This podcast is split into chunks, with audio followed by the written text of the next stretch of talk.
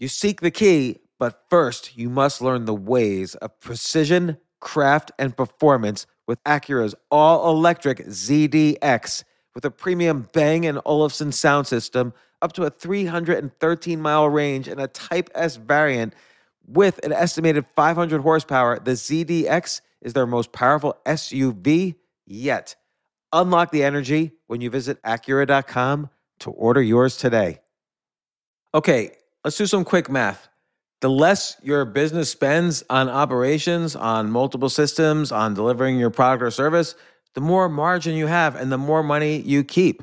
That's obvious. But with higher expenses on materials, employees, distribution, and borrowing, everything costs more. To reduce costs and headaches, smart businesses are graduating to NetSuite by Oracle. Here's the thing information is power, information is money. Literally, the currency of today's world of, of entrepreneurship is information. And if you could bring all of the your the information about your business into one dashboard, this is incredibly valuable. NetSuite is the number one cloud financial system, bringing accounting, financial management, inventory, HR into one platform and one source of the truth about your business.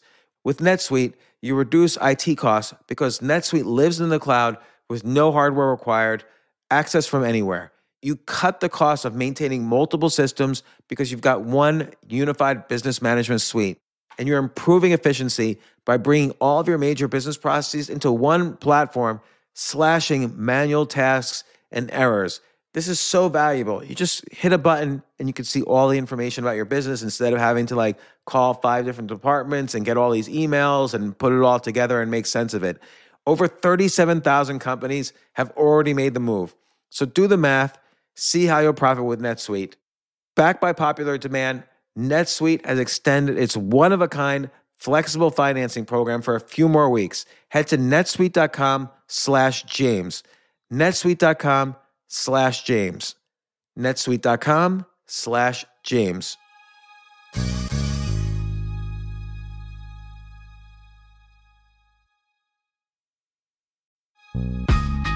This isn't your average business podcast, and he's not your average host.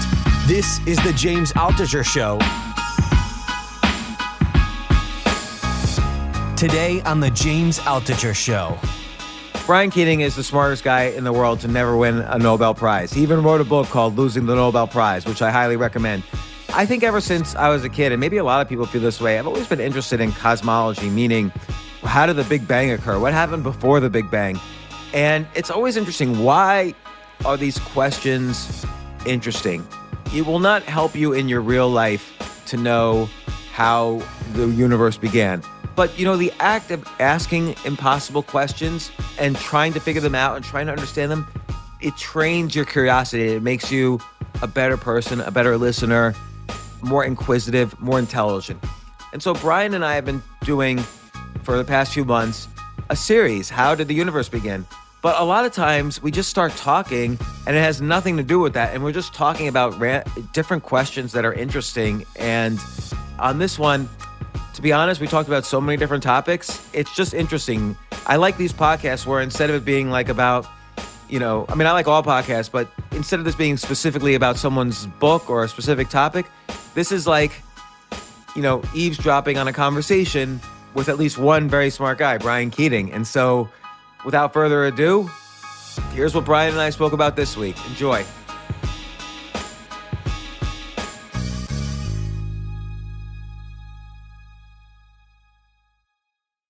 Um, start recording. Yep. I just want to mention that what I sent was a quote from Mark, who's one of the writers of the New Testament. The quote is Jesus came not to be served, but to serve others and to give his life as a ransom for many. And I just love the poetry of that phrase. Ran- uh, he gave his life as a ransom for many. Like, ransom to who? Who was holding, who had sort of kidnapped him? Like the earth, earthly concerns had kidnapped him, and he gave his life as a ransom for many so that, may, that I guess, in a poetic sense, that we can look to his example and not be as sort of kidnapped by the earthly concerns. He was the ransom we had to pay, and that Yeah. society, that mankind had to pay. And that, and and I like that because if you look at the bookstore, there's a self-help section. And this whole idea of self-help is very on the one hand, you look at these books and some of them have a spiritual component and all of them are about like love and gratitude and self-help. Self-help is like the opposite of what these religious icons like Jesus, for instance, did. Self help's the opposite of being a ransom for many. It's like, what can I do to not be a ransom for many? And I can so I can help myself. Uh, my point in that was just reminding ourselves each day as and and the reason why this is related to stoicism as i'm sure marcus aurelius did that we have this higher purpose to view our investment of time energy even money as a weird way as a payment for the the ransom of many. Like so so Marcus Aurelius or even a, a leader now or a good person now, he invests his energy and time not necessarily for selfish purposes, but with a higher goal of sacrificing this precious energy we have, this precious time we have, even precious money we have to to potentially help others. Not to hurt ourselves. Marcus Aurelius was the emperor of the planet, but you know, to help others. Yeah, I think about that. Uh, wow, there's a lot in there. I'm actually going to turn everything you said, of course, into cosmology and general relativity in about, in about, two minutes. But but I do want to say I've been thinking a lot about that as well in the context of cosmology. When we think about religious kind of teachings and the difference between Judaism, and there's no better way to learn about Christianity than to hear two Jews talk about Christianity or Stoicism for that matter. But I do think it's quite revelatory, no pun intended that when Jesus talks about the uh, serving the people or forgiving uh, via his death, them obtaining forgiveness, it is the first example in history of what is now known as servant leadership. There are all these books as you as you talk about, you know, leadership and then how you do it. Well, he was the ultimate servant, right? He he so loved mankind, uh, God did that he gave his only son. Now, the question that I've always asked is like, is that if Jesus is God, and this actually will connect to cosmology one way or another, don't worry about it. If Jesus is God and then he commits this activity that takes his own life and he knows it because God is omniscient, then is it suicide? And that always troubled me. You know, could that be viewed as an interpretation of something that's not self care? You were talking about self help. Well, I mean, the ultimate anti self help is is is for a human being to take one's own life, and you know as better as well as anyone that I've grappled with that in, in my book, losing the Nobel Prize, with the death of my mentor, the suicide of my father figure like mentor, and death of, of uh, many other close people in my life via suicide. And so I'm not taking it lightly or trivializing it at all.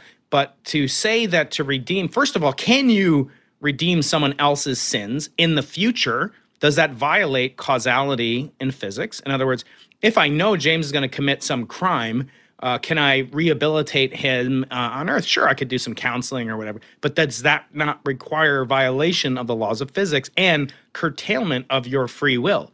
And these are questions deeply embedded in a conversation I had recently. My most controversial interview to date, James, on the Into the Impossible podcast I saw this one. This is um with Steve something. Um, yeah, Steve Meyer, who's a yeah. PhD from Cambridge, where he was interacting with Stephen Hawking. He's not a scientist uh, anymore. He was a geoscientist. Now he's a philosopher. Now he's a proponent of something that sounds very scary, does it not? Let me say these words to you: intelligent design. When I say those words, do you get all creeped out? Yes, because I think right now the the concept of God is very detached from science. Wouldn't you say? I mean, I understand in your discussions and in discussions among physics that there's still consideration. Well, how do we fit? You know, uh, particularly among religious scientists, how do we fit God into this picture of the universe? Sorry, James. I think it's the other way around. It's it's. All right, tell me. The religious scientists have no trouble fitting God into the equations, and that's the subject of his book. His his book is basically the predicate that was goes back to Saint Thomas Aquinas which that you know essentially anything that has evidence of design is never found without some mind behind it. In other words, the famous watch, you find a watch in a cave in Antarctica, you don't think, oh, it just blew there, or or there's some cave in Egypt, just keep going with the I don't know why I'm into caves lately, but a spelunk along of me and there's a cave in Egypt, and there's all these carvings of like a bird-headed person, and then there's a feather. It's like you don't say like, oh, the wind from a from a West Saharan sirocco made a uh, made a hieroglyphic like it. No, you say it was a person, some mind. So this is their argument that no pattern, no information Not randomness. Randomness can occur in nature, but nothing with a pattern that contains information uh, was ever established by anything other than a mind. What, what, do you mean? Say that again. So, the natural cause of the universe, as we've talked about in this long running series, which may never end, uh, is, and that's a blessing, may it never yes. end, that things tend to more and more disorder, not towards order. So, in other words, a closed system, if you put a, a couple of oxygen molecules in this corner of my room and eventually they'll percolate out and they'll spread around this entire room as as will it in every room that every listener is hearing this even if you're in the iss uh, in space as one of my friends is right now there will be oxygen it will percolate out and if it didn't there'd be regions of the room that were highly ordered with extreme concentrations of oxygen, which you could think of as like binary code. So wherever there's an oxygen, call it a one. Wherever there's a vacuum, call it a zero. And you'd find in any closed system, like a capsule in the ISS, you never find any other distribution but an equal mixture of ones and zeros, oxygen and vacuum, if you will. And so that would be evidence of a natural process. Things starting off, it could have started off where there's a vent of oxygen spraying in a little bit. And that's actually how they make oxygen on the ISS. They have certain chemical reactions. They also take your urine and they split it into, uh, into water and other uh, stuff and then uh, you actually drink your own urine after it's been distilled. But, but that's for another time. But anyway, to do that requires energy to reduce something random like urine, which is which is water mixed with chemicals and whatever, and then to separate it out into water, purified water to drink, and they do that. So that requires energy. The natural state is towards disorder. Whenever you find something that has information, in other words, where there's a distinction between zeros and ones, as there is in the genetic code, you can call the four uh, GCTNA that's a four binary, that's a quaternary code. And so anything like that, they claim just as binary code was designed by human beings, Claude Shannon, Boole, mathematicians, so too was DNA, and so too were the conditions in the universe. That is the fundamental tenet of so called intelligent designers. And uh, you'd be surprised how many people adhere to this philosophy. And it's actually, unfortunately, I, I want to see what you say to it. How do you prove it wrong? Prove you're talking to a theist. This guy's a Christian, by the way, and that's going to come into what we talked about Jesus, his death, and free will. We'll get back to that later because he is a proponent of Jesus and Christianity. How do you refute this intelligent design argument? In other words, even people like Darwin, you know, didn't really um, uh, hold that there was uh, any reason not to believe in God. I don't think you can refute it. Just like you can't refute almost any of these. How can you refute the theory of uh, um, that there might be a multiverse? Like we're talking about events that happened anywhere from quote unquote 5,000 years ago to 13.7 billion years ago. There is no way to refute these things. Right. So it's exactly the case. So you're right. You cannot falsify things for which are unobservable.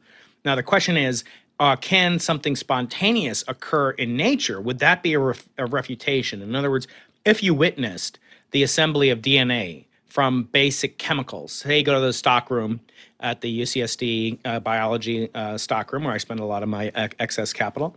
Uh, and you go there and you pick up some reagents, some chemicals, and then you uh, just put them in a b- bottle, as was done by my late great uh, colleague here at UCSD, uh, Harold Urey, who won the Nobel Prize for discovering deuterium in 1932. But anyway, he did this famous experiment called the Miller Urey experiment. They took the chemicals that represented those that uh, were most likely to be present in the early Earth as they understood it, they subjected it to some lightning, some heat, some cooling, just like a rain cycle and lightning and so forth, and output some amino acids. And these amino acids are the precursors to building things like uh, RNA, DNA. They're all sorts of precursor chemicals. Would that not be enough to refute the intelligent designer's necessity? Just like if you created a big bang in the lab, but, th- but that's that's hard to do, right? So you create life in the lab. Would that refute the need for a god?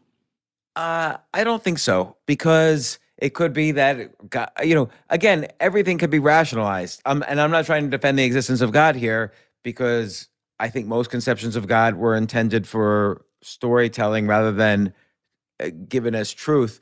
I think it's almost pointless to try to argue. You can always say God created things the way they are, and we just can't understand the mystery. Well, yeah, but even that I think is a cop out because I slipped something by you. You let me slip something into the goalpost. I said, go down to the stockroom and pick up some chemicals and then uh, put them in the in these containers. It's a, I was slipped in there a tremendous amount of what are called initial conditions. See, I realized in the last couple weeks since we talked uh, since Skip the Line came out and your awesome new book with uh, Charlemagne the God. I want to do a I want to do Charlemagne's first interview with an almost Nobel Prize losing experimental physicist. You and, and Charlemagne on the Into the Impossible podcast. But that's another. Oh, story. Oh yeah, that'd be that'd be fun. Uh, so I have answers. I have some answers, but not not many. Uh, but the initial conditions that is the theme of what we're talking about. When you have a system, you typically in science, whether it's biology, chemistry, zoology, physics, whatever, you have to understand the laws of the system. In other words, the law of gravitation, the law of evolution. You have to understand the dynamical processes that take a system from point A to point B, where those are separated in time. We've talked a lot about what a time is, et cetera. And what we want to uh, understand in origin of life are what are the initial conditions. So if you, James Altucher, go to the laboratory, well, first of all, that would probably be a pretty messy thing. But anyway, you took that out. Well, those are very highly purified. Those are bottled. Those are refined. You don't just usually have like, oh, pure acetone is sitting over here, and uh, and you have you know perfect temperature, and you have a valve and a, and a sterilized container because you have to rule out that there was DNA or, or um, uh, amino acids in the jar to begin with. So you have to sterilize every. Do you think that was happening, you know, in a cave somewhere in uh, in the outer banks of Australia? No, you had to set up those initial conditions in this circumstance, you're basically playing the role of God. Yeah. So, but at the same time, maybe God said, "Okay, I want to create something." And you know, I, I God says, "I create man in my image." We should be able to create life. God creates life, so eventually we should be able to reach a point where we can create life. Right. That's the old joke. So there's a scientist who comes up. Let's say uh, Jennifer Doudna, who the, you had on Walter Isaacson recently, who wrote the Codebreaker about her work on CRISPR. So let's say you know now she gets really cocky and says, I won the Nobel Prize. I'm the best in the world. I'm the best and the brightest. Um, hey, God, I can make uh, a human being out of dirt, just like you. And God says, Oh, yeah, prove it to me.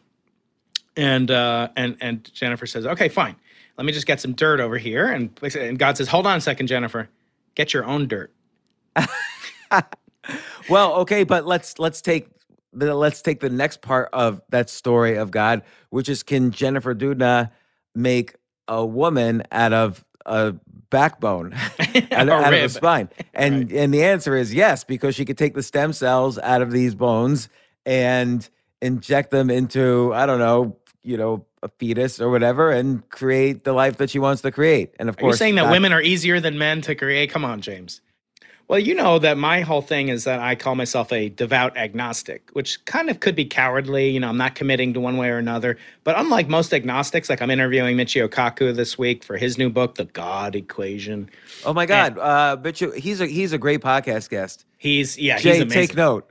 Yes, Jay. I'm gonna. Well, Jay knows him. Jay. Yeah, Jay yeah. Calls, no, we, Jay calls me the second Michio Kaku, the, the Jewish Kaku. I no, no, but that's an insult or not. Here, here's the thing, though, is that he's so much into string theory, and you're you're not a string theorist. That's right. Yeah, there's gonna be some fireworks for sure. With string theory, by the way, you can explain almost anything. So that's the problem. String theory requires a pre-existing space-time. Where did that come from? Now he talks about that in his book. He actually talks about evolution as well, and I'm going to take him to task only mostly for the evolution. Although he says something startling to me in this book uh, called the God equation. He said we may be moving to a point where experiment is no longer necessary to prove a theory of physics, which I found astounding. Uh, that you wouldn't need the tools that Galileo established in 1600s to validate, to test, to invalidate theories is really an astounding claim to make. And it's one that's tantamount, in my opinion, to God or to religion. You almost need to have the, uh, theistic belief in the power of these mathematical equations. And then the question I have is always where did the math come from? So let's say, as he does, the math existed, maybe there's a multiverse. Where do the laws of physics reside, James? Where do they reside? Are they like a triangle? I remember I asked you once, you know, give me a triangle. You can't.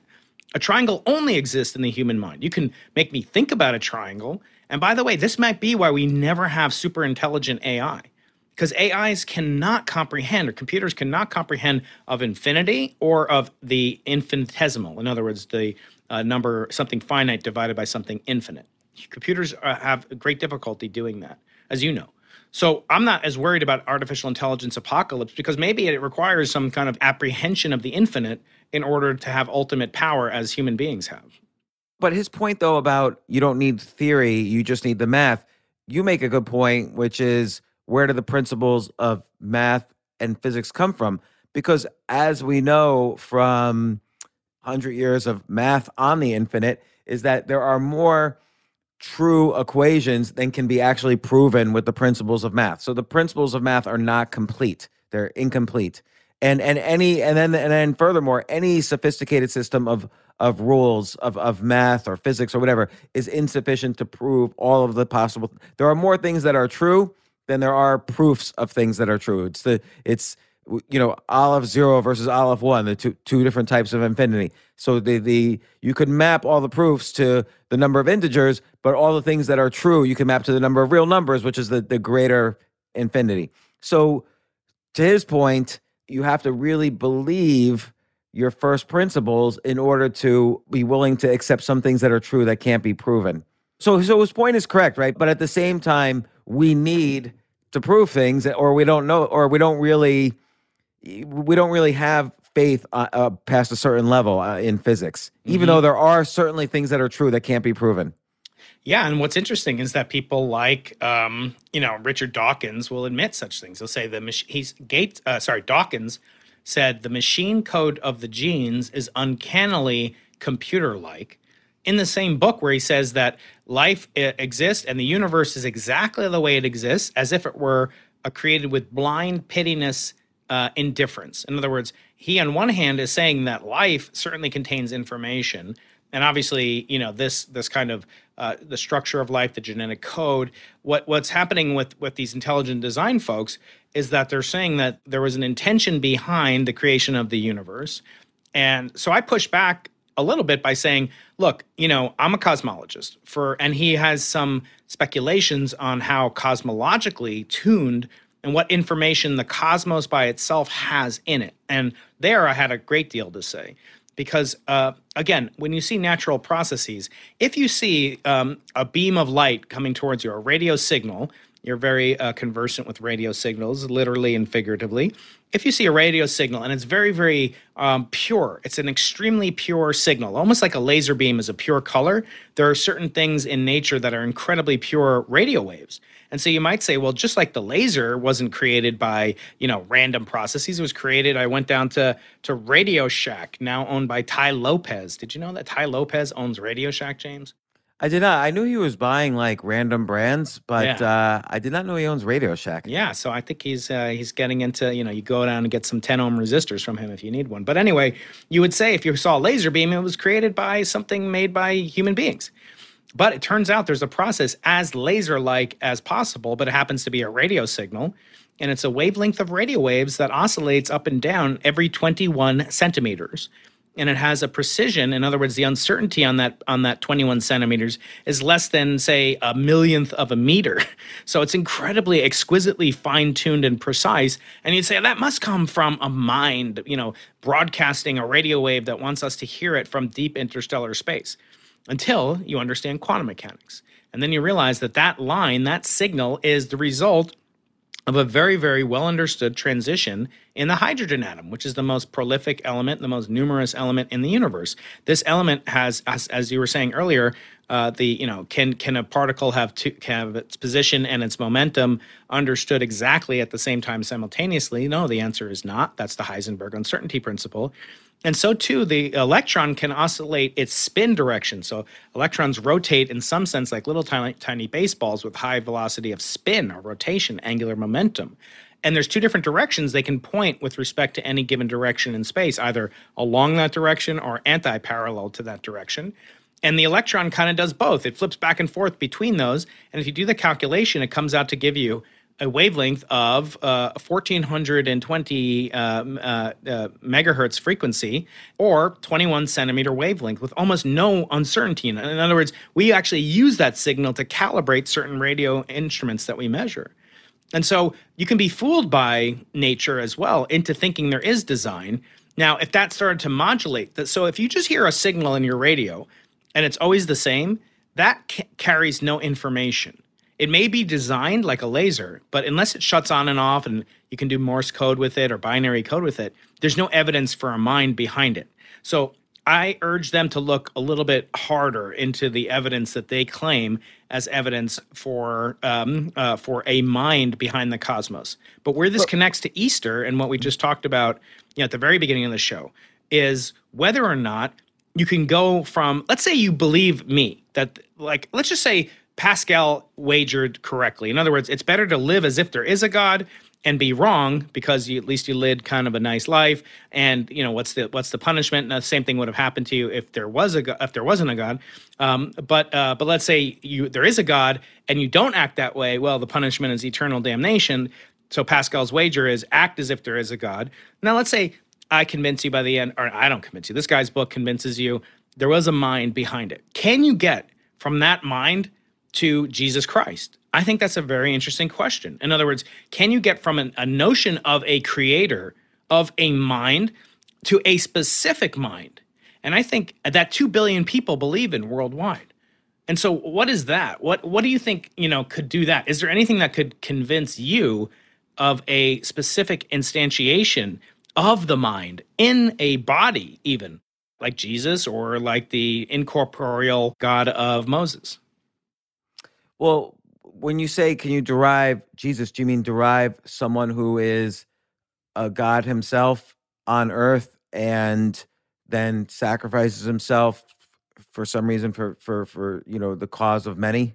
Maybe just a personal God, a God who cares what James Altucher does. That's all. Could be Jesus, could be uh, whatever. I don't know. I, I think I think this is a big question. I mean, look in in a lot of the why why are people researching right now psychedelics for everything from depression to post traumatic stress to anxiety. Because Tim Ferriss had a podcast about it. I'm just kidding. yeah, well, no, no, but Tim Ferriss is, is funding a lot of that at, at yeah. Johns Hopkins, and they're coming up with results. And, you know, to some extent, a lot of people claim that these experiences with psychedelics are sort of a pathway to something a little bit more spiritual or or divine. And so perhaps there are gateways in the mind that when opened, whether artificially or through, you know, other techniques like meditation that maybe do provide that um, bridge towards something higher that we don't understand, but we just don't know. It, it also could just be mm-hmm.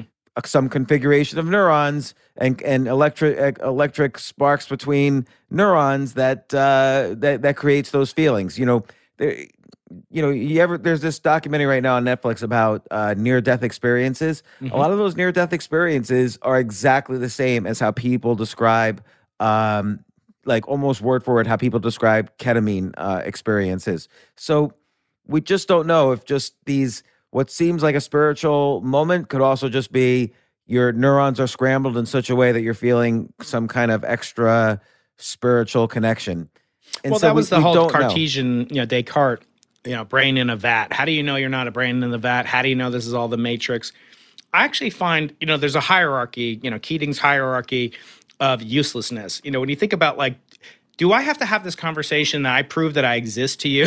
like, if I have to answer that question, it's not a conversation I want to have. In other words, like, if you have to, if I have to demonstrate or somehow prove that I am a sentient thinking being, uh, it's going to take up so much of my mental calories that I, I, really don't have time for it. And I, you know, like if, those kinds of conversations always frustrate me, like because I can just kick you in the grapes and you'll know that I exist, right? Uh, like, no, but but, but, this, but, but this applies to let's let's let's look at Maslow's hierarchy of needs because I think yeah. we can rebuild Keating's hierarchy of useless conversations. Basically, what what's the lowest point? You need um, food and shelter, right? right. That's physical uh, needs. Yeah. Yeah, physical needs. So let's look at like some really poor. Uh, you know, I'm gonna just use a cliche. It's like a really poor person in Africa who's been mm-hmm. deprived of food, shelter. Their parents are dead in war, and yeah, they're not and, studying and, a lot of like French, you know, poetry and philosophy from right. the 1300s, right? They don't have time. What's a useful conversation to them? We could argue every conversation for them is clearly a useful conversation. Like, how do I get mm-hmm. food? How do I get mm-hmm. shelter? How do I even find a modicum of happiness and joy in my day? Th- those are useful conversations. Then the second thing, what's what's the second uh, need on the hierarchy of needs? Uh, I think it's like safety or like not being threatened or something like that. Like you can be food fed, but there's a tiger outside your cave. Yeah. So let's let me just see. Yeah. So safety needs. You're right. So those are useful conversations. Like. Mm-hmm. um should I wear armor if I go here? Should I carry a knife if I go into the woods? Should Can I, I make an um, assumption that anyone listening to this on an Apple or an Android or on their computer, they're not actually in a cave in you know sub-Saharan Africa in the 1300s? Right. so so so these are clearly useful and. You know, if you're crossing the street, are you safe? Like that's what we say to our kids. Like, don't cross the street because it's not safe. So these are like in the high in the hierarchy of conver- useful conversations. That's an important conversation to have with my kid. If you're crossing the street, uh, you need an adult with you uh, to be safety. Then there's love and belonging. So uh, these are important conversations in our hierarchy of conversation. So i you have a friend who's just seeing someone, and a day later they want to get married. Well. You have a conversation? That's a useful conversation. Well, do you really know enough about the person? Is this just low, you know, that initial excitement? Should you calm down? Or let's say you're married for 15 years and someone cheats. Like you have a com, that's a useful conversation. Should I leave them? Should I not leave them? Is is he or she apologetic? Like that's an important conversation. Mm-hmm. Esteem, you know, is the next level in, in Maslow's hierarchy of needs. So respect, self esteem, mm-hmm. status, recognition. You know, I think here's where we start to get into a gray area. Like, is it important for you to have status among society? Mm. I think that's a useful conversation, but it's a little yes less useful because it might be the case that status. You know, what does it what does it mean 200 years later when everybody that you know is dead it, was it really important that you spent some energy and even some some painful energy trying mm-hmm. to get status like mm-hmm. c- can you tell me for instance the 14th president of the united states Fillmore. This is the man who's president of the planet, basically. and if I ask anyone who's the 14th president of the United States, maybe if they kind of calculate it out uh, from starting from number one, they could figure it out. But mo- almost nobody can really tell me the answer. Right. Franklin Pierce. Pierce. But uh, I look uh, uh, but you know, uh, and and also, are you free? Freedom is in uh, in this. So, so is it a useful conversation? Mm-hmm. Are you free? And so I'll define freedom as a greater percentage of what you do is because of you want to do it as opposed to someone telling you to do it. And so let's say that's freedom roughly. There's no real definition, but I'm I'm defining that way. That's kind of a useful conversation like for for people in our society like oh, are you doing this because your boss, your professor, your parents tell you to do it? Or are you doing this because you really want to do it? And if you want to do it, explore the reasons why you want to do something. Is it because your fam, for generations, your family did it, or whatever? So that's probably a useful conversation. And then, of course, self actualization is is the highest in Maslow's hierarchy of needs. Desire to become the most that one can be. That's probably useful as well. Like, are you really optimizing who you are in this short time you spend on this planet? But then above that, uh, there re- is anything useful? Like, for instance, discussing how the universe began, whether it's a religious or a physics discussion.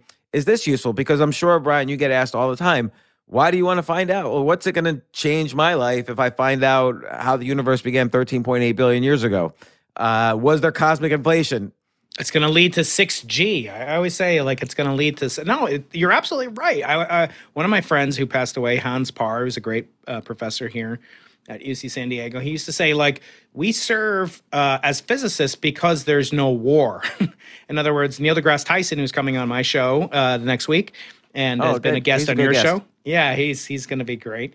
He wrote a book called Accessory to War, and it's all about astrophysics as uh, useful, you know, practitioners of the military discipline from antiquity to today.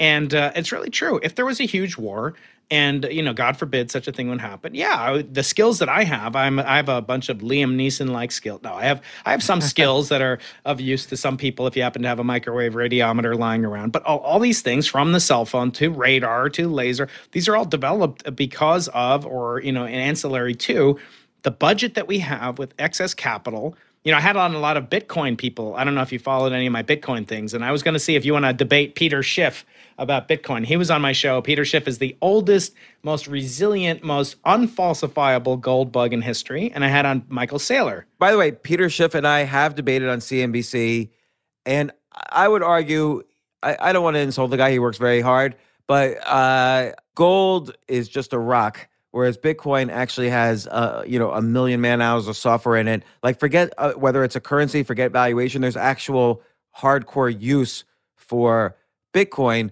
and all the uses for gold are there are industrial uses of gold, but they're the same industrial uses of silver and copper. So right. since silver and copper are cheaper, I'd rather use. I have I have silver cavities, not gold cavities. I uh, we have silver semiconductors, not gold semiconductors. Yeah. So, uh, so right. The only point I was making is that. Um, so I said to to Peter, you know, there's proof of work for Bitcoin and proof of stake for Ethereum and stuff like that. What does gold have? Well, it has proof of energy. You know, it's a stored value of energy. I said, well, you know, actually, you could make even a case. And I was trying to be, you know, kind of the gadfly, and I said, well, then the dollar should actually has a tremendous amount of work behind it, right, James? Because I said the dollar is protect like Bitcoin's protected by a bunch of computer nodes and people doing uh, calculations to solve encrypt- cryptographic problems.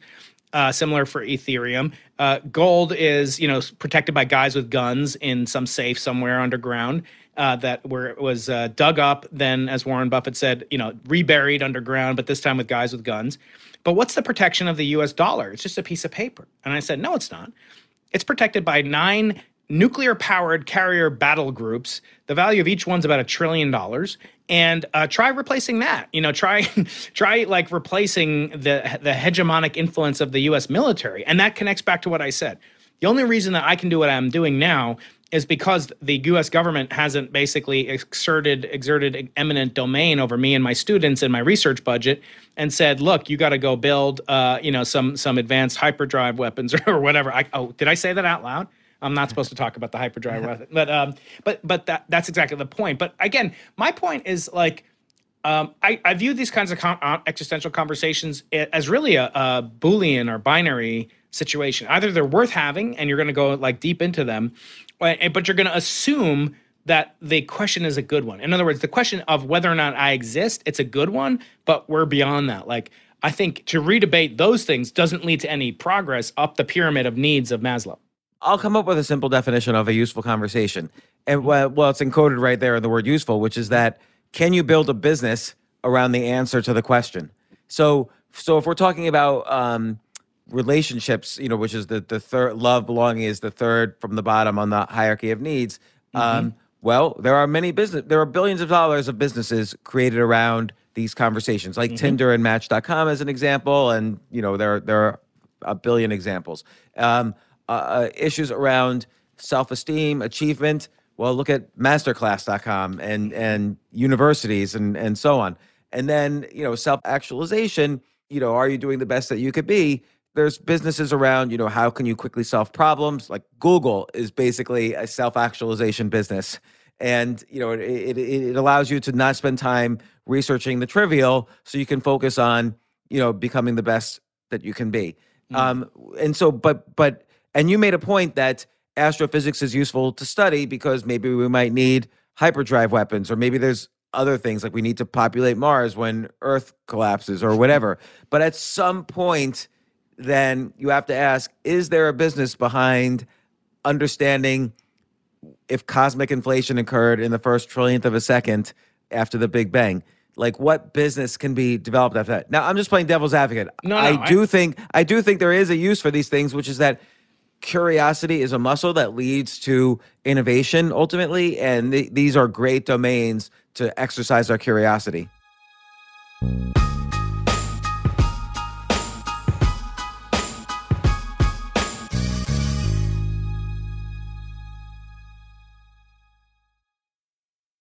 I have to say, Airbnb has changed my life. I just love staying in Airbnbs. Like in about a month, I'm going to Cocoa Beach, which is right next to Cape Canaveral. I'm going to watch some rocket launches. I'm going to, of course, be staying in a very nice Airbnb on the beach. And it's just such a great experience. Like the whole world is available to us now because of Airbnb. But whenever I'm at an Airbnb, I always realize, you know, I the home that I left to come to this Airbnb, I could be making money on that right now by hosting and and being an Airbnb myself. So, and I've known people, I had a friend who basically, you know, made a living from turning his home into an Airbnb. So if you have a home, but you're not always at home, you do have an Airbnb there. And it's an e- it can easily fit into your lifestyle and it's a great way to earn some money. Your home might be worth more than you think. Find out how much at airbnb.com slash host.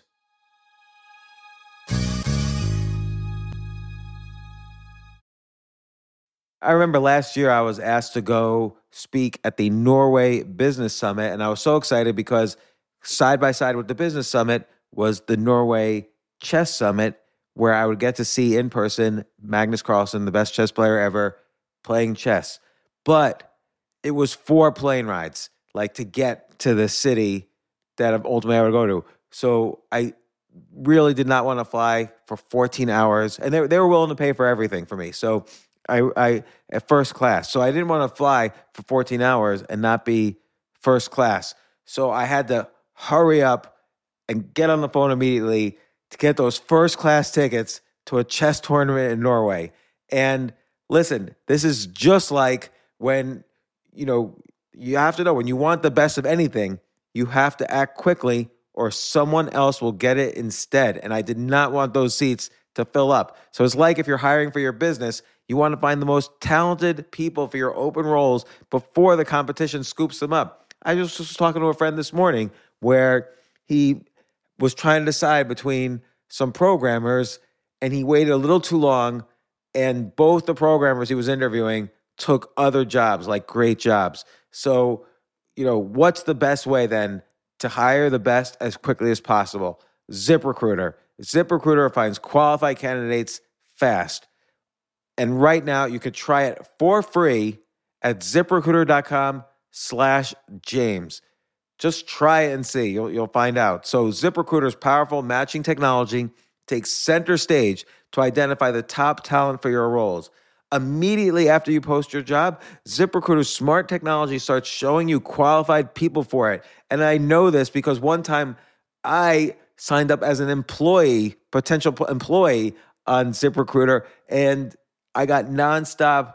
Really, I was, even though obviously I wasn't looking for a job, I love what I do, but I just wanted to see what would happen because they were a, a, a sponsor of my podcast.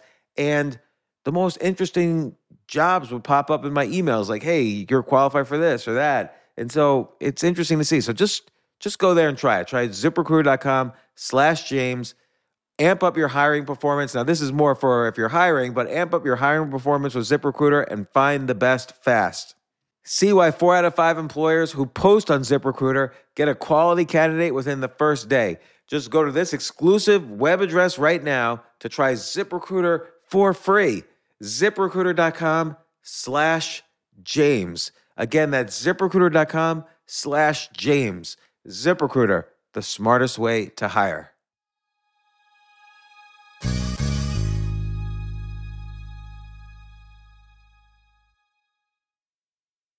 Start clean with Clorox because Clorox delivers a powerful clean every time. Because messes happen. Because. Hey, listen. Remember how you told me to toss those takeout containers before we left for vacation? And you were like, I'm serious. If that leaks over the counter, it'll be a slimy abomination by the time I get back. And I was like, yeah, yeah, yeah. Of course. Don't worry about it. I won't forget. well. Ooh, yeah, that happens. So start clean with Clorox. Use Clorox products as directed. Rinse after use if in contact with food surface. I think there's an element that often goes unappreciated, and that's the element of serendipity. That most great discoveries and things that the, that we deal with at a fundamental level were, or many of them, not most, but, but were accidental. And there's many examples of that, including the discovery of the cosmic microwave background, including the discovery of penicillin, which then led to tremendous numbers of drug developments and so forth in the future. But you know, the problem is, as I say in losing the Nobel Prize, serendipity is pretty hard to plan on. Uh, by definition, it's unknowable. It's un, uh, you know, it's unexpected. It contains that Darwinian element of surprise and surprise being something that contains information. So I, I would say, what would Claude Shannon, uh, the you know one of the fathers of in, modern information theory, what would he describe as uh, something that's useful? It would be something that stores information, that can reproduce information, that can somehow process information, uh, you know, for example, your computer on your like desktop computers are clearly useful to you, right? But are they profitable? Can you make a business out of them? You could have, like, if you're Michael Dell or you know this guy in San Diego. Uh, he had remember Gateway Computers. Yeah, like there was a guy. Yeah, like he just like made Gateway like you could order them. They came in a box like a cow from somewhere. And, and, like, I don't know if the guy's alive or dead, but like like the 14th president, you know, it's like he made some huge okay, so he started a business, but still these computers are still useful to us. And so my question is, how do you get new surprise? How do you not not is something useful, James, but how do you generate that which can produce something that can produce a well, business? Oh, okay, that's a great point because let's say let's say back in 1905 there was this young just random office guy worked in a at a desk in a patent office going over patents and he had this dream of um, what would it be like if a man traveling on a spaceship going the speed of light were to look at a man um, standing still on Earth.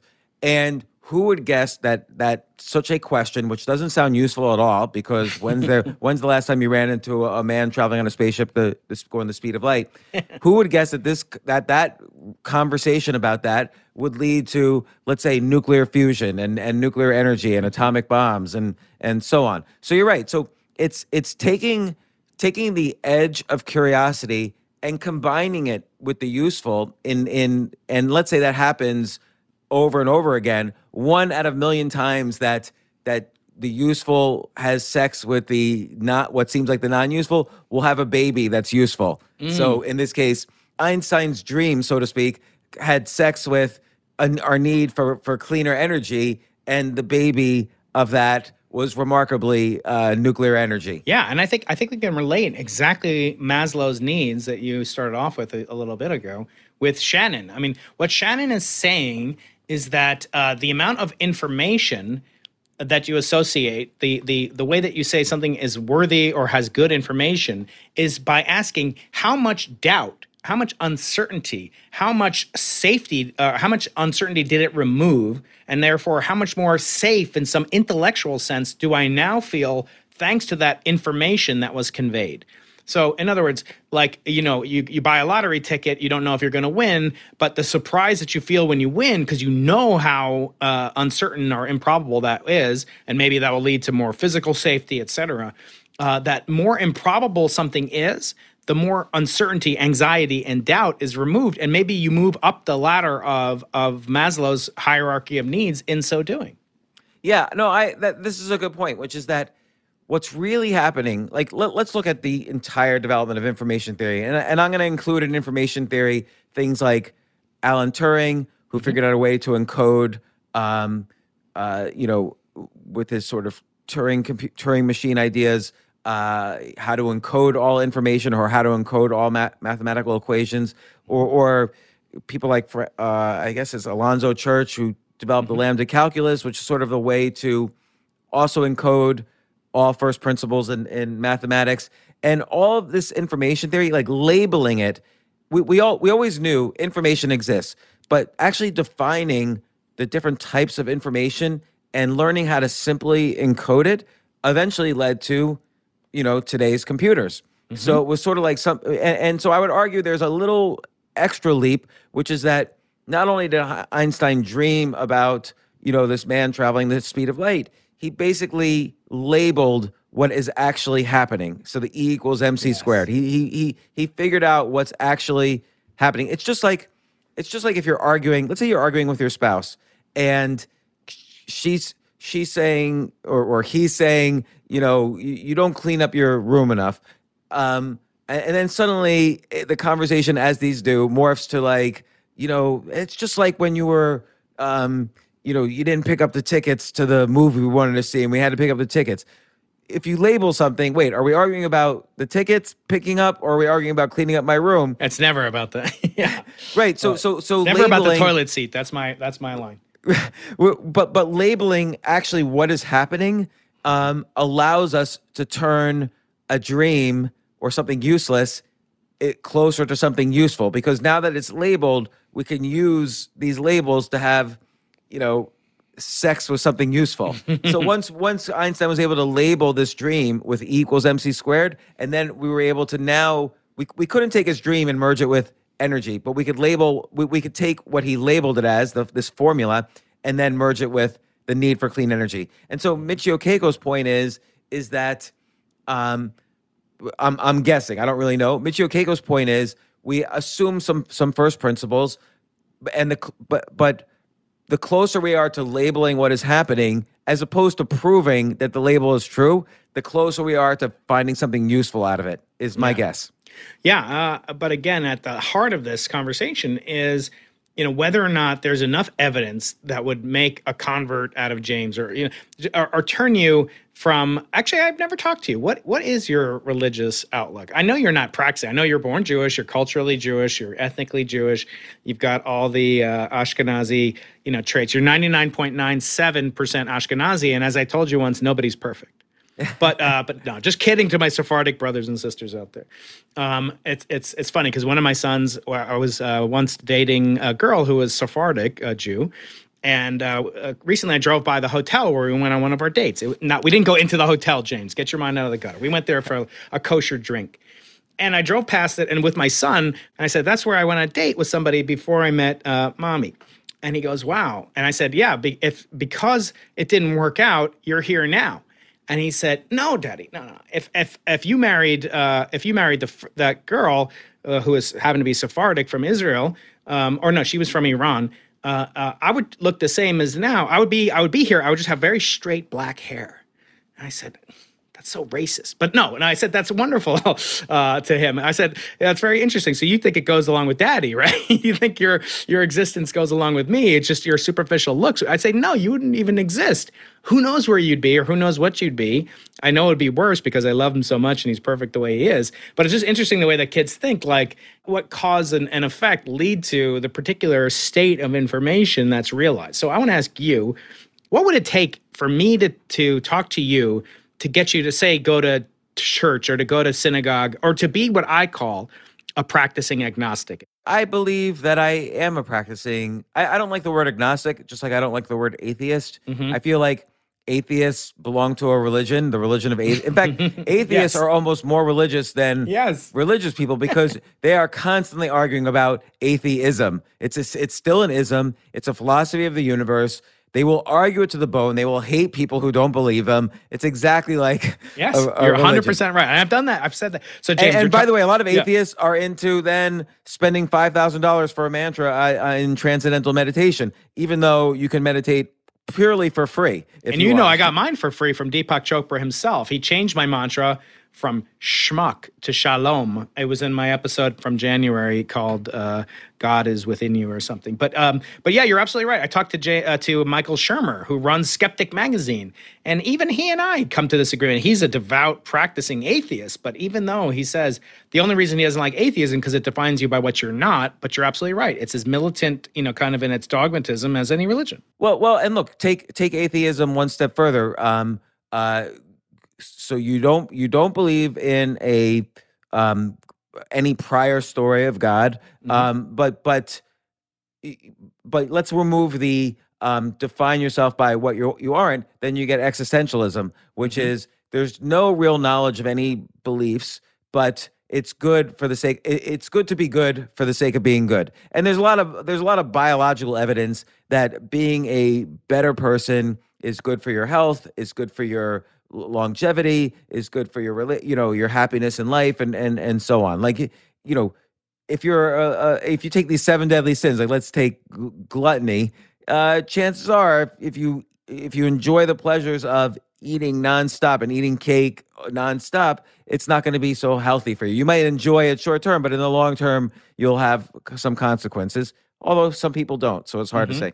But uh, to, for me i i do believe that there is something of reverence but it's not separate from from me. Like all the all the universe and this is by the way related to uh deeper philosophies and judaism which is that often the definition of god is everything that isn't in judaism because you can't really understand. Anytime you try to li- put a name to god there's no real name to god in judaism. So anytime you uh, and, and and take that one step further anytime you put any attribute or name or label to god or any of god's features you're wrong in judaism.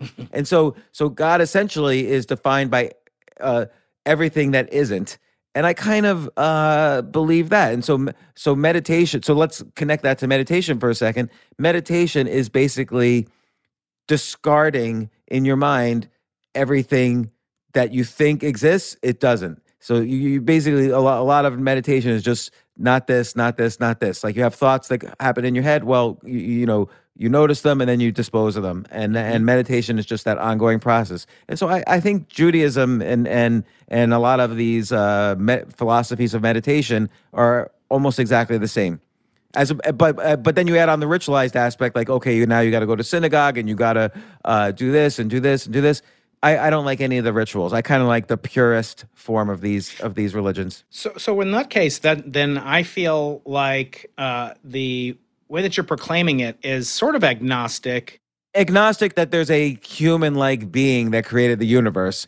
Right, but here's That's my di- just a story. here's my difficulty with that, with the way that you specifically practice. So I'm going to go deep, and I'm, I'm not going to say you, you know, you have to vote and you have to run for president. Although I am going to take your lead and do that.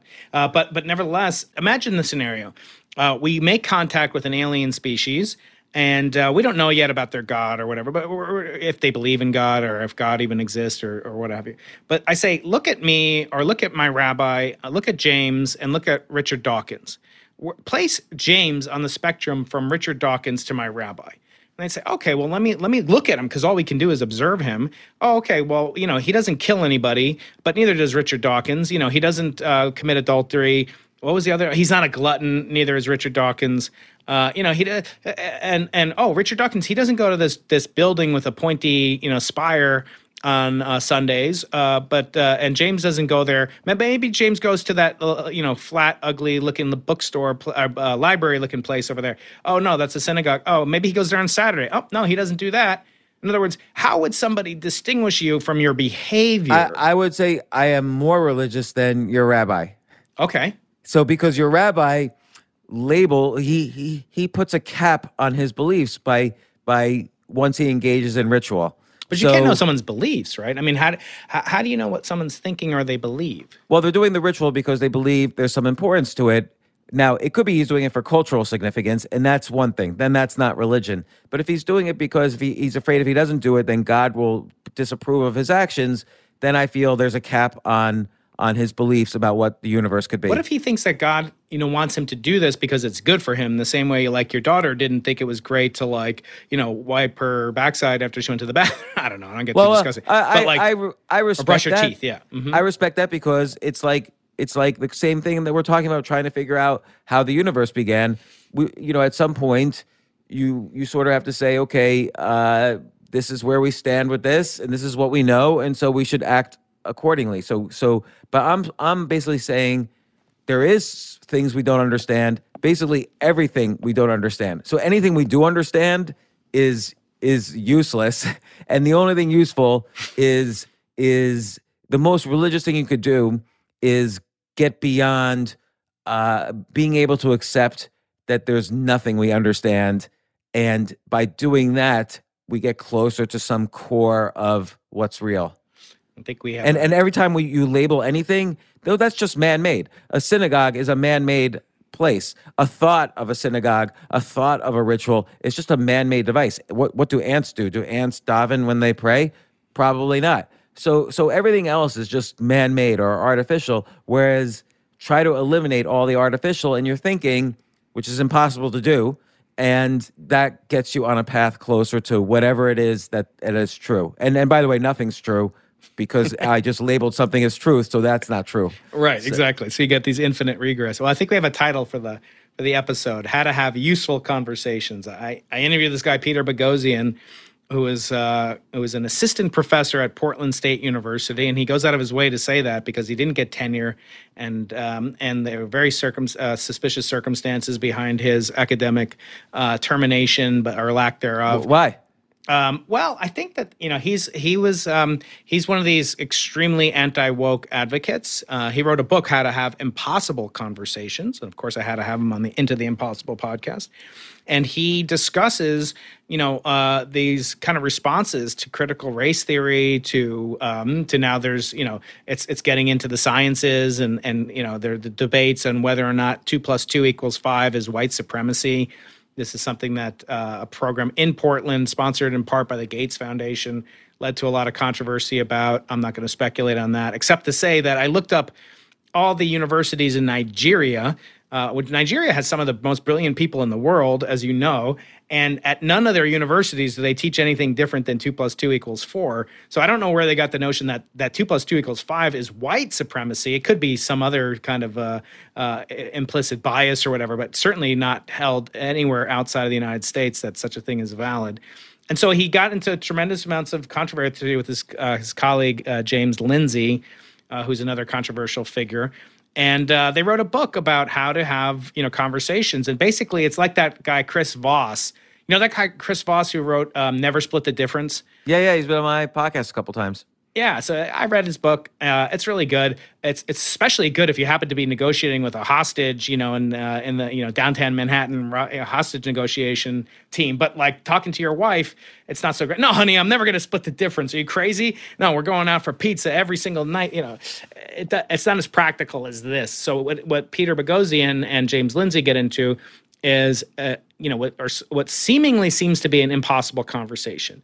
You and I are so far apart uh, you think that um, that academia is free of racism, free of structural bias, uh, free of prejudice, and I think the opposite is true. How can we have any kind of a conversation? As you and I always say, like a lot of debate is pointless unless the other person's willing to change his or her mind. And so, in this case, it's not about changing their mind. It's as Voss is. Voss is clearly like you're not to like accept okay well i didn't change your mind about like blowing the head off some bank robbery hostage. Uh, that's fine you know as long as we're each into no this is this is more about like making sure that you understand that you reframe the other person's argument as you always say it's not a real debate unless you can rephrase and do it better than they did for yourself. That's one of your right. top techniques. And so they they co-opt another another case of authors taking james materials and repackaging it I might have I might have taken theirs. You, you never know. It goes both ways. but but but you're right. Like you could convince me to go to synagogue by saying, look, there there's a community. Community is one of the foundations of positive psychology, and uh, religion has been shown for thousands of years to promote community and, and well-being and happiness. And there's also evidence in blue zones that there's a little bit more uh, reverence for religious institutions. So, and blue zones are these areas of the world where people comedians only high... do uh, dirty material. Yeah, exactly. That could be another kind of book on blue zones. But uh, blue zones are places where people live to be over 100 with a high quality of life, you know, statistically more than other places.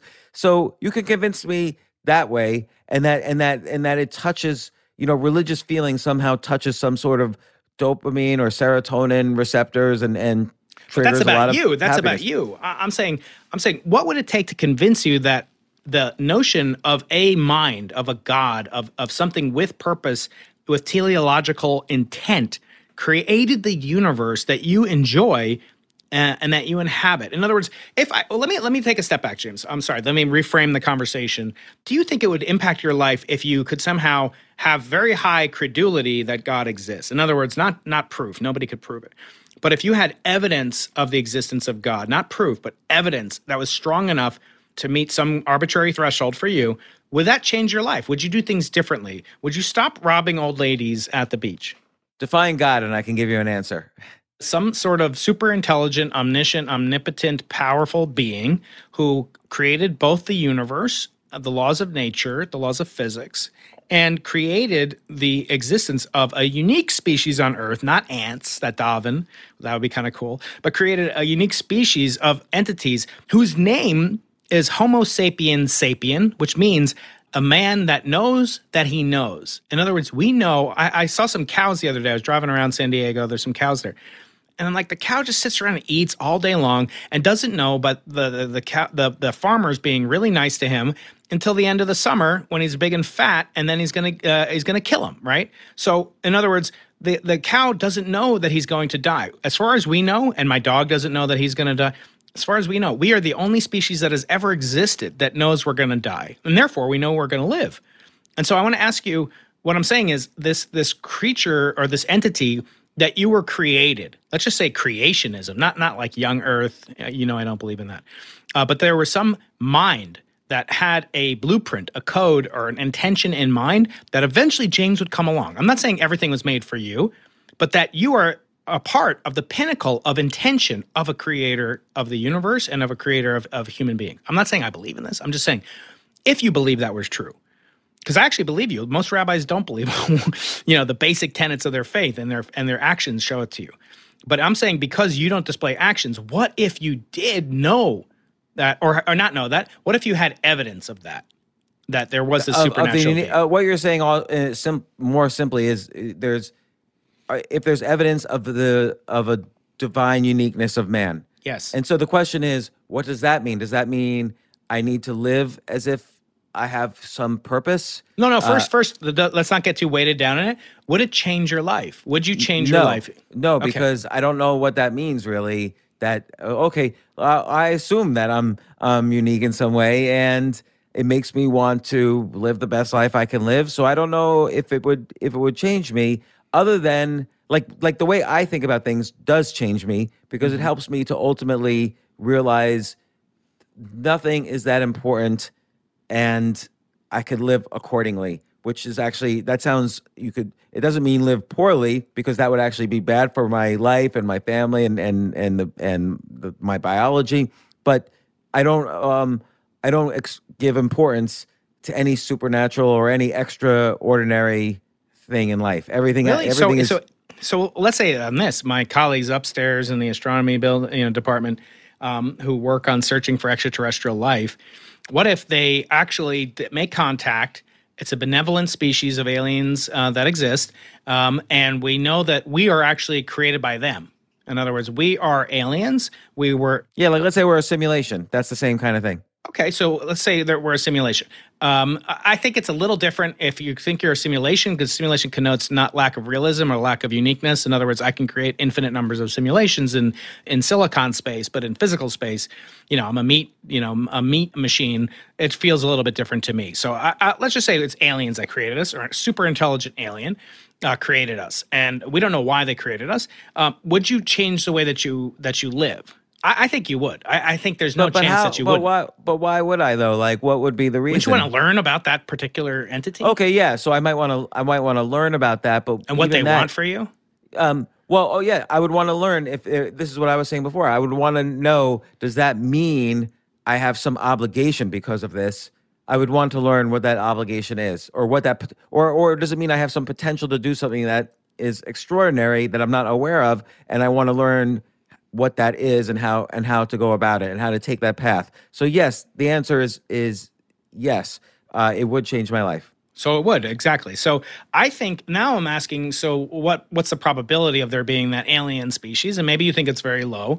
Uh, but what if you were at you could by learning about the the uh, potential characteristics of such an entity that you could come to you know maybe aid in the search for the existence of that species. In other words, like we're just missing somebody who uh, who could tell uh, great comedy routines, uh, is a, a, chess master, and uh, and is able to uh, come up with ten ideas a day. And that's all we're missing because we have this thing of, of this fascination with the number ten in this particular religion.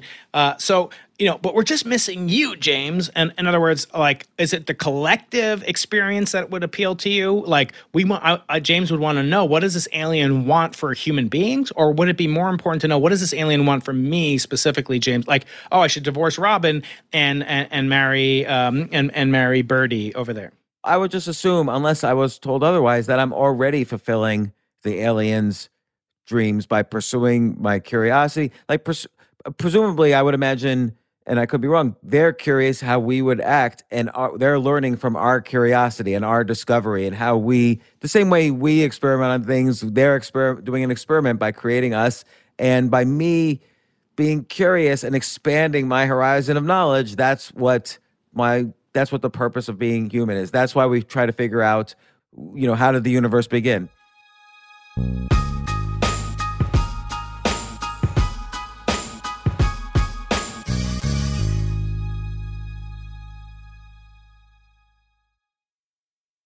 Around. You can find cars like these on AutoTrader. New cars, used cars, electric cars, maybe even flying cars. Okay, no flying cars, but as soon as they get invented, they'll be on AutoTrader. Just you wait. AutoTrader. Sometimes it takes a different approach to help you unlock your true potential. With Capella University's game changing FlexPath learning format, you gain relevant skills you can apply to your career right away. Earn your degree from an accredited university and be confident in the quality of your education. Imagine your future differently at capella.edu. Capella University is accredited by the Higher Learning Commission. Learn more at capella.edu/accreditation. They say plants like music. Yeah, no, like really, they, they respond to the vibrations of it, which means that this playlist you're listening to, the plants are too. You know what else plants like? Organic soil from Miracle-Gro. It's made with all the best stuff like wood fiber and compost. Plus, it's OMRI certified organic, which officially means it's made with superior ingredients. And when you give your plants the stuff that makes them happy, they won't judge you on your iffy playlist. Hear that, plants? So go ahead and give them Miracle-Gro if you look at like you know the fundamentals of, of physics you you, you break mm-hmm. it down to the smallest components the infinitesimal which is how it all started with with quantum mechanics you realize we don't even know anything we most of space is space is empty space and most and and like we were talking about in the beginning of this that uh we can't even a particle we can't both determine its location and its momentum so at a very fundamental level information and knowledge disintegrate. Not just break down, but they completely disintegrate. There is nothing to know. And so I assume that by living my life according to this really basic first principle of the universe, then then that will give me a better life, a religious life yeah it's it's it's it's hard to argue with that for somebody you know who is uh who is obviously a good person is doing good things but, but don't you think judaism argues the same thing there is no way to label reality in judaism well, yes, and Judaism uh, is a is a pragmatist, uh, kind of practical behaviorist religion. So, in other words, the way that you meditate is prescribed. The way that you mourn, and actually, you know, this something came home very close to me when my father passed away um, that was extremely difficult to envision the mourning process proceeding in a different way than it did when I lost my father. And, and having that different way be better or an improvement upon this thousands of year old tradition that's known as Shiva, uh, meaning seven, just sitting Shiva means sitting at uh, for seven days at home, and it's very orchestrated. I don't know if you've ever experienced yes. that, James. Um, and and it's um, but it's it's almost comforting, is it not? Because you don't yes. have to come up ad hoc with a new thing in the worst possible moment of your life when you've lost a parent, you know, the rock of your life in some sense.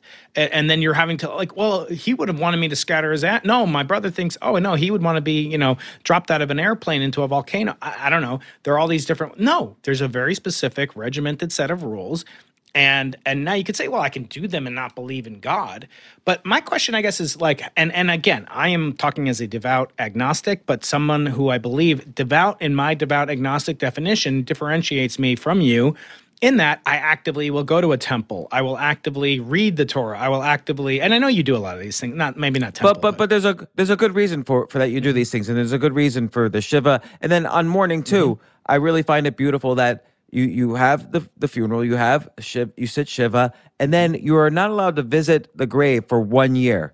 Because and that and that's very mm-hmm. beautiful too, because it means you need to almost exercise the muscle of moving on with your life, and that's yes. what that's that's about. And so, more, you're not allowed to bring flowers. Yeah, yeah, yeah. So so so my point is there.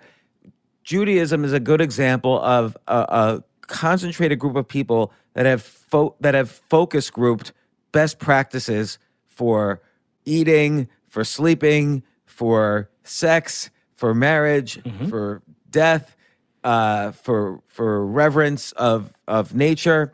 It's almost like they focus grouped this the, so many details of of life so we could so we could live the best life and they use that as an example and by the way then christianity and islam the two biggest religions kind of come from you know they stem from Judaism. They right. also appreciate the this focus group of best practices, and and they've only changed it slightly those best practices. So how do we know? It's not just one giant focus group of how to live life. When life was arguably harder to live than it is now. Certainly, it was, and and just we bring up Christianity, and I want to tie this to the origin of the universe because um, they make a distinction. These Christian apologist, which is called apologism. I don't know why it's a terrible name, but but anyway, they call it Christian apologism. Um, and what it means is uh, basically rational arguments for the existence of Jesus. Now, where I have a problem with it, there are people. So this guy who wrote the God Return of the God Hypothesis, he wrote a book called Darwin's Doubt about the explosion, the Precambrian and Cambrian explosion of fos- of um, differentiation that we see in the fossil record and speciation, and how improbable that is just based on uh, ordinary natural selection. This is something that troubled Darwin. He wrote The Signature in the Cell, which is about you know encoding DNA and information. So that one you actually you know don't need to read. This new one is a lot more comprehensive. Oh, oh by the way, James, this guy writes books that are 600 pages long, and then you get the book in the mail. I got the book in the mail and said, Dr. Keating, I love your uh, I love your work. Um, you know, I saw your videos. Uh, I'd love it if you gave an endorsement on the back of my book called The Return of the God Hypothesis. It's coming out next year. I said, mm, maybe I would. You know, look at it. He goes, oh, next week would be great. I'm just like, uh, next week? You know, this yeah. is 560. And I have a rule that I don't endorse books until I've read them. And, and you're, look, you're a Nobel Prize losing physicist. Yes. You, exactly. You're, you're, a busy guy. You exactly. can't get homework assignments from someone who's not going to give you a Nobel Prize. and I said, look, I'll, let me talk to you on the phone and here's my problem. I said on the phone, and he's a wonderful guy. We've become very good friends. Uh, he's actually close with Eric Weinstein, our mutual friend, and and uh, and Peter Thiel, et cetera. Um, and and he works at this Discovery Institute.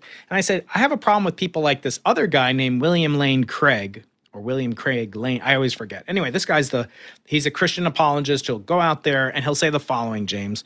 Uh, and I told this to the author of this book, uh, Stephen Meyer. I said, I said, uh, Stephen, the problem I have with these guys like the normal Christian Christian apologists, not intelligent designers per se, is that they start with this ancient argument. Everything that exists had a beginning. Therefore, everything need, that came into existence had to have something, some entity to begin it. And that is, you can call that, you know, the laws of physics or whatever. And then we got into, you know, where do the laws of physics come from? So let's let's put a pause in that, pin in that for now. And then I say the next thing they say is that everything that exists that's designed has a purpose. And that purpose may be, you know, we may not be, uh, uh, you know, undecipherable by us, but it has a purpose. A watch, you know, a computer, a Leatherman tool set. You know, these all have purposes. They're all made. Food is made, and you know, distilled wine or whatever. It all has a purpose. And then everything that has a purpose, there's a mind behind that that has a desire for that uh, entity to act in a certain way, and therefore Jesus Christ. Well, well words, the, the, last one seems like a hard assumption. That, yeah. that everything has, has a purpose is part of Darwin's uh, theory of evolution. Right. Um, There's nothing you know, extraneous. Predator and prey. Yep. There's no nothing extraneous in nature. You know, the the you know survival of the fittest means uh, d- demise of the weakest. And so if you have all carrying all this extra genetic information and extra limbs and stuff, you're probably not going to survive so long. So right. But that's exactly the problem I have. And I said to this guy, intelligent design Christian, I said I don't adhere to that. First of all, I'm Jewish. Uh, and second of all, the, the, you know the notion that you could derive the existence of Jesus from lo- logical, rational laws that he existed as the Son of God presupposes this kind of foreordination of the future, which I think limits our free will. In other words, if God, if Jesus died for our sins, either he was successful or he wasn't. Either he was God, was the Messiah, was the Holy Ghost, this tripartite God um, that the Christian's um, faith believes in. But does that not rob us of our free will? In other words, how can you die for somebody else's sin? In Judaism, it's a sin. You're only allowed to die if somebody asks you to worship an idol, asks you to commit adultery, or asks you to um, kill somebody else, uh, murder somebody else, not kill, but murder somebody else. Uh, otherwise, you're not allowed to to die. In other words, if I say, James, eat this ham sandwich, and you're a practicing Orthodox Jew, you'll say, pass the mustard, because it's to save your life. If I say, if you don't eat this ham sandwich, uh, you're I'm going to kill this woman over here. Okay, then you're gonna, you know, then then it's different. Then, uh, or you know, if you don't uh, take the bullet, so to speak, I'm going to, uh, you know, you you cannot take another person's life or be in, even indirectly responsible for it. But what Jesus was doing I said was, you know, kind of it's not one of the one of the methods by which you're it's okay to give up your life. So for that reason alone, I find it a challenge to accept the divinity of Jesus or perhaps that he had, you know, died for my sins. In other words, he would have to know me personally. Now you could say it's an allegory for all mankind, but then you get to this concept of original sin. And Judaism doesn't have such a concept.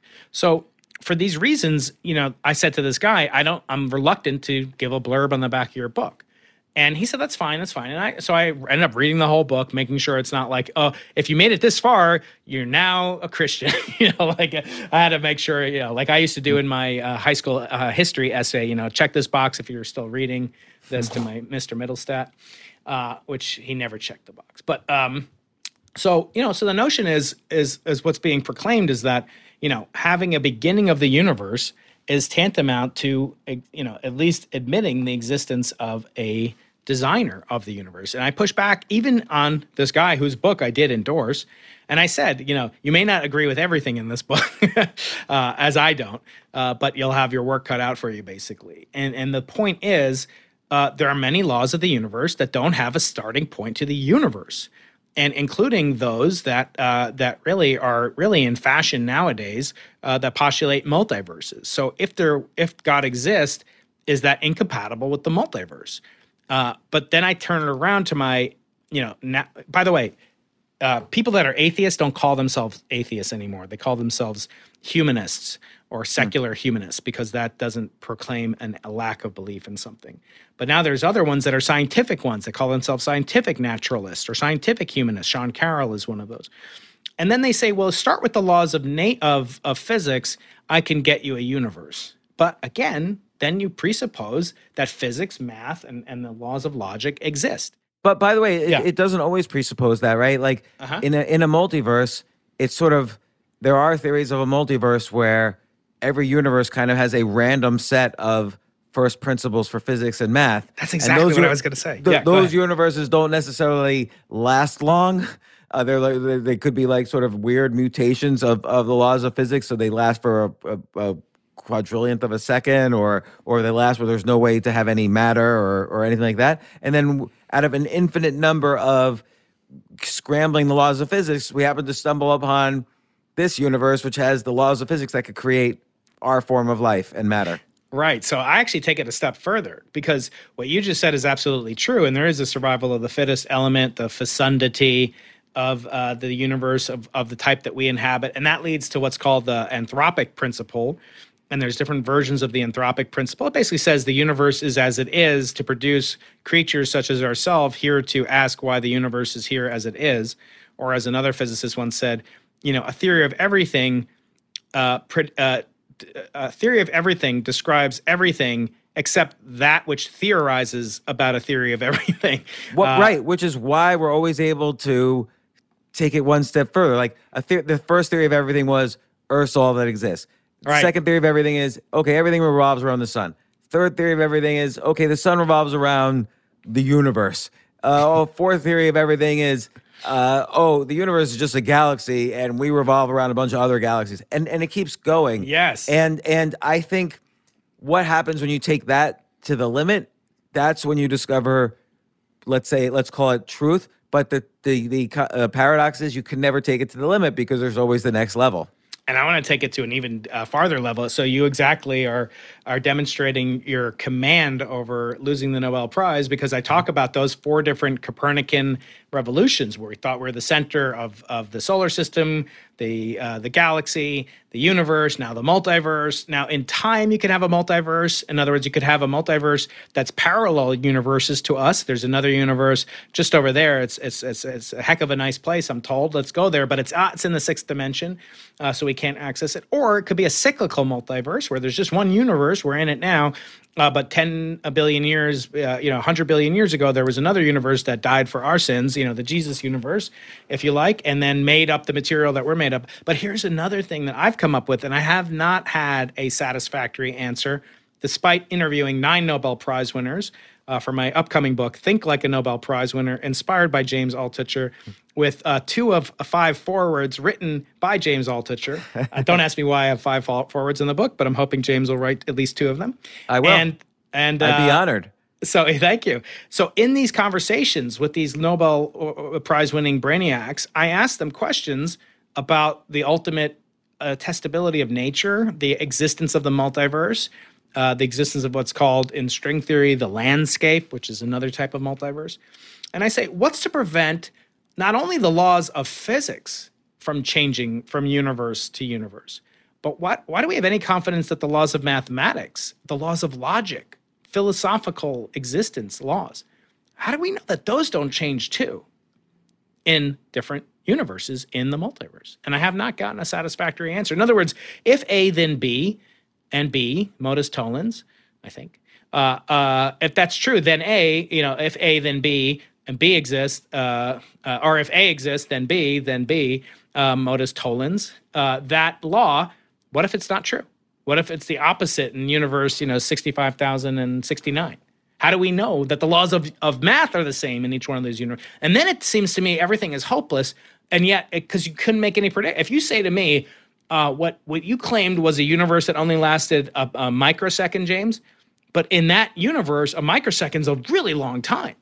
Uh, and even the concept of a micro is a huge number compared to what we think of a microsecond relative to a, you know what I'm saying? So the, the point that I'm trying to make is how do we know that the laws of logic don't vary from universe to universe? There's no reason to expect that they, they wouldn't. So maybe two plus two is five in some other universe. But, uh, you know, even though it's not true in our particular universe. I, I agree because, again, if you take this constant refutation of, of man is the center of everything and you keep refuting and refuting and refuting every prior refutation of that, you're going to get to everything is nothing can be taken as established truth and maybe that's the only truth is that the secrets lie behind what we don't know and, and i would argue that is the, the, the foundation of, of the philosophy of judaism mm-hmm. is that at the end of the day nothing can be nothing can be defined with a, with sacredness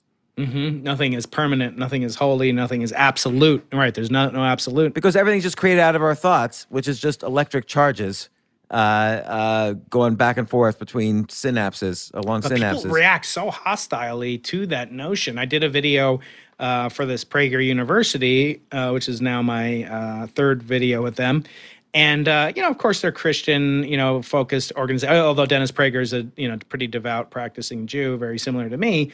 Uh, nevertheless, a lot of Christians that watch us, and um, and it was an opportunity for me. It's called uh, it's called Follow the Science, and I did kind of an explainer video. That was a great video.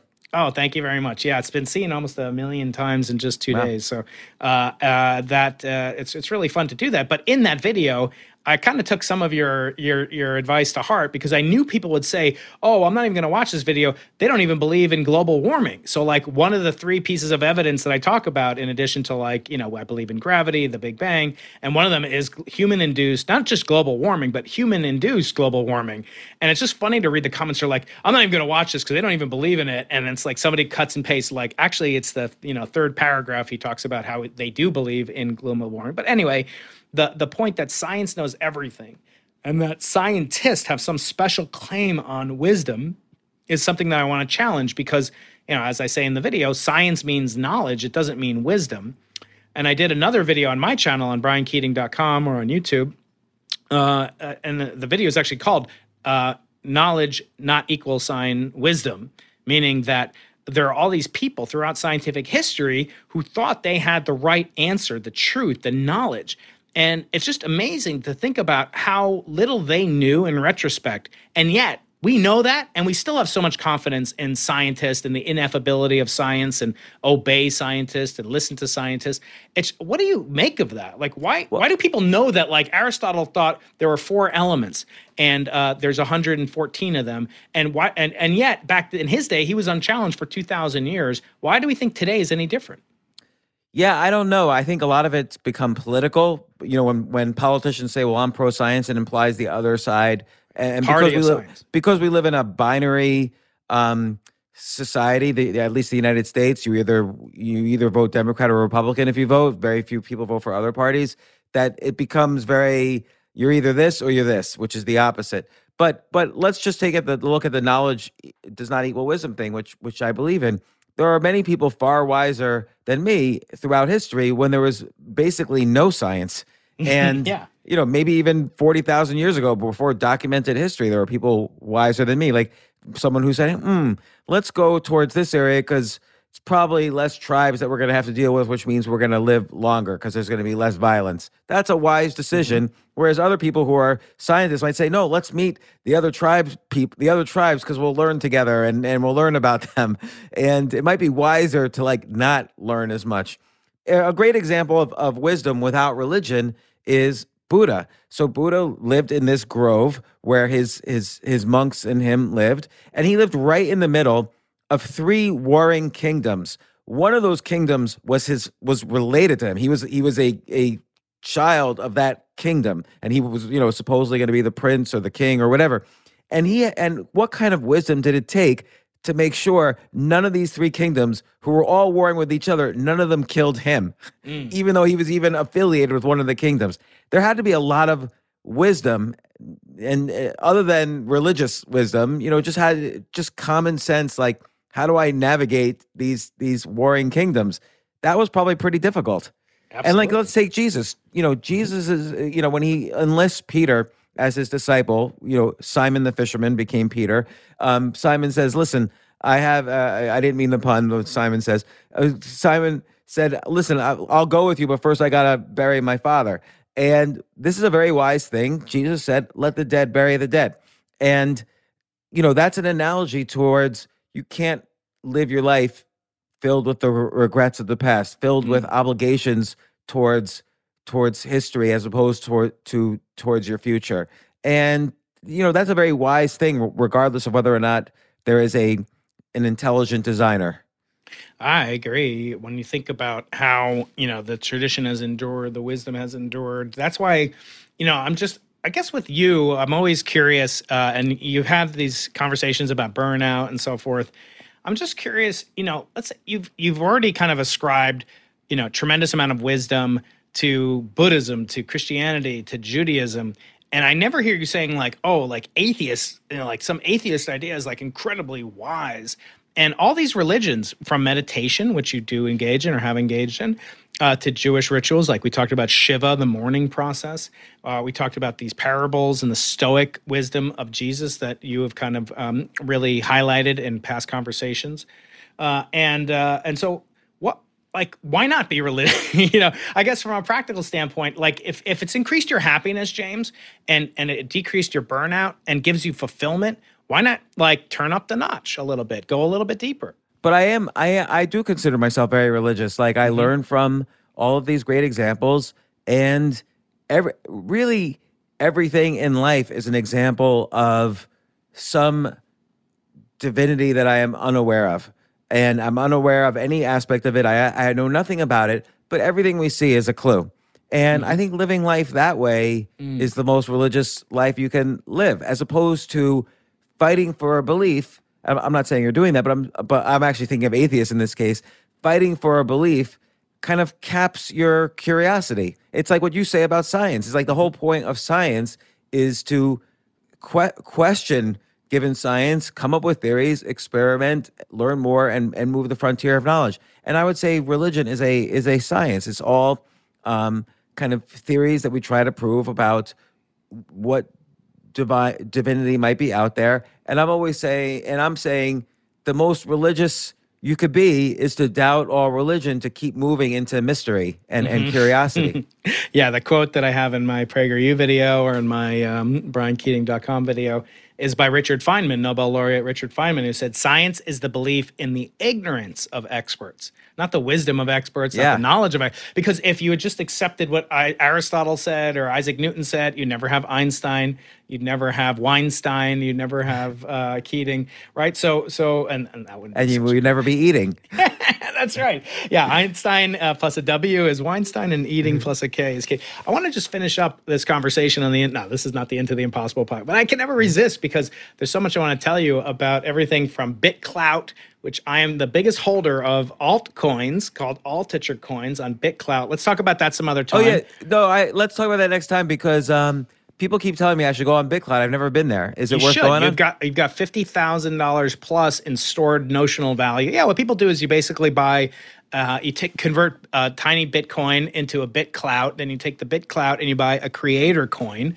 So you can buy a creator coin. So I bought you and I bought Eric Weinstein and Kamal Ravikant, uh, who is a good uh, good friend of both of ours and just a wonderful individual. He was on my yeah. show. Is coming out that so he's uh, uh, but it gives you that that wonderful vice of envy. Like why is why is the Ravikant you know coin worth more? And it's funny because his brother's coin Naval is like one of the founders of you know of, of popular attention to uh, blockchain, and his coin's like fifty thousand dollars. Musk is the highest, I think. Musk has a coin that's worth ninety one thousand dollars. I don't know anyone who would be full because you can't sell it.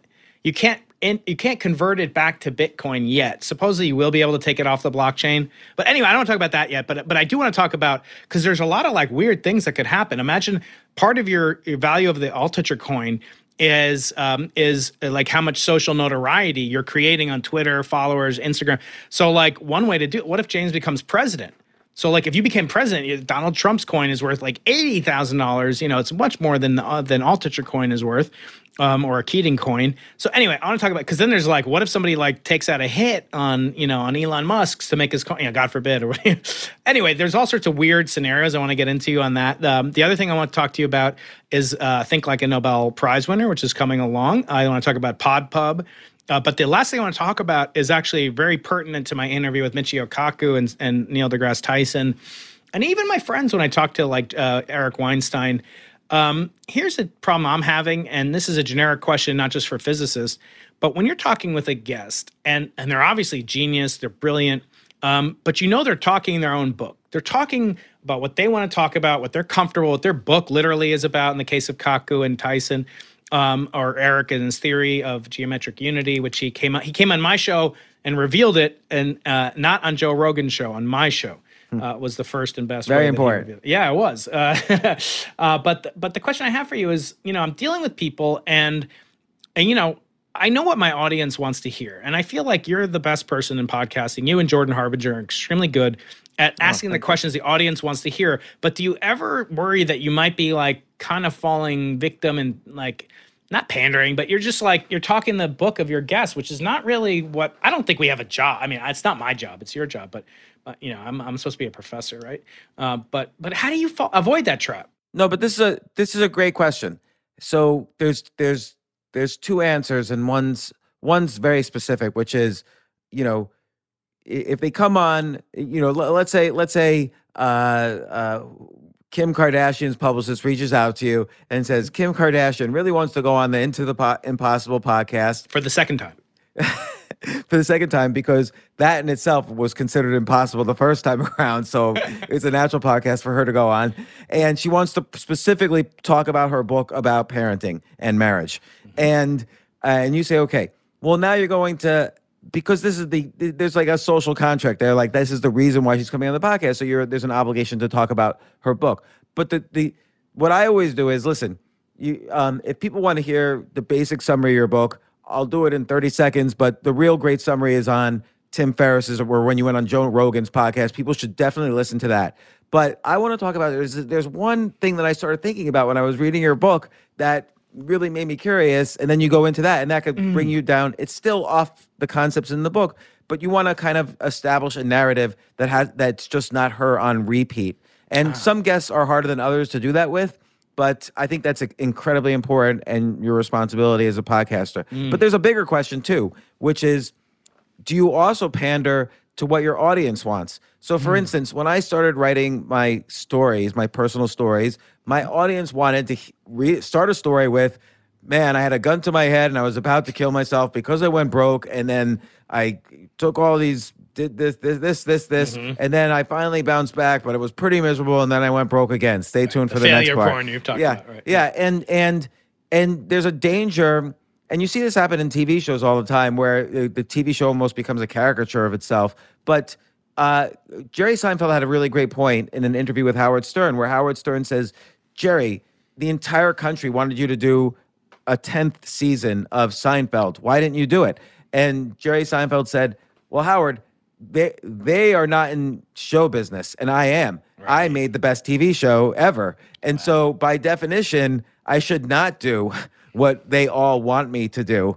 And that's why I didn't do a 10th wow. season. And so you kind of always want to you know, and Bob, there's a great example with Bob Dylan. Like he was a folk guitar player and singer, and then he goes to the biggest folk you know, festival, and he breaks out an electric guitar and plays a song, and they're all booing him the entire time. But that's he was true to himself, and then he, but take note, the author of losing the Nobel Prize, he then won the Nobel Prize for it. that's right, exactly. So, so it's sort of like if, if there's anything that divine creators, aliens want us to do, is to pave our own path and not just go in the footsteps of paths before us. Awesome. I think. Oh, that's wonderful, James. There, I got, there, I, there's risk in that, though. Yeah. And so, and so, then it's okay to think like an investor, which is okay. I want to mitigate the risk. I, I uh, you know, something I've never done is like, you know, to destroy the planet.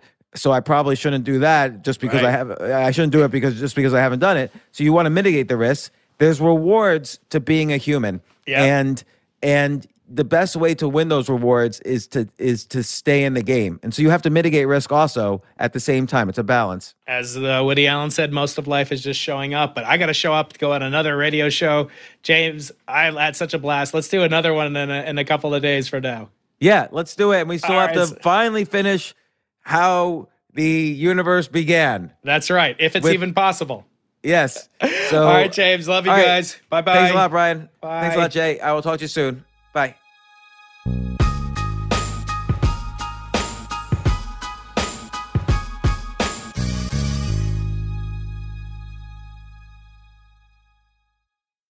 Sometimes it takes a different approach to help you unlock your true potential.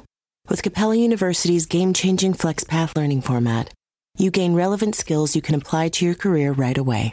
Earn your degree from an accredited university and be confident in the quality of your education. Imagine your future differently at capella.edu.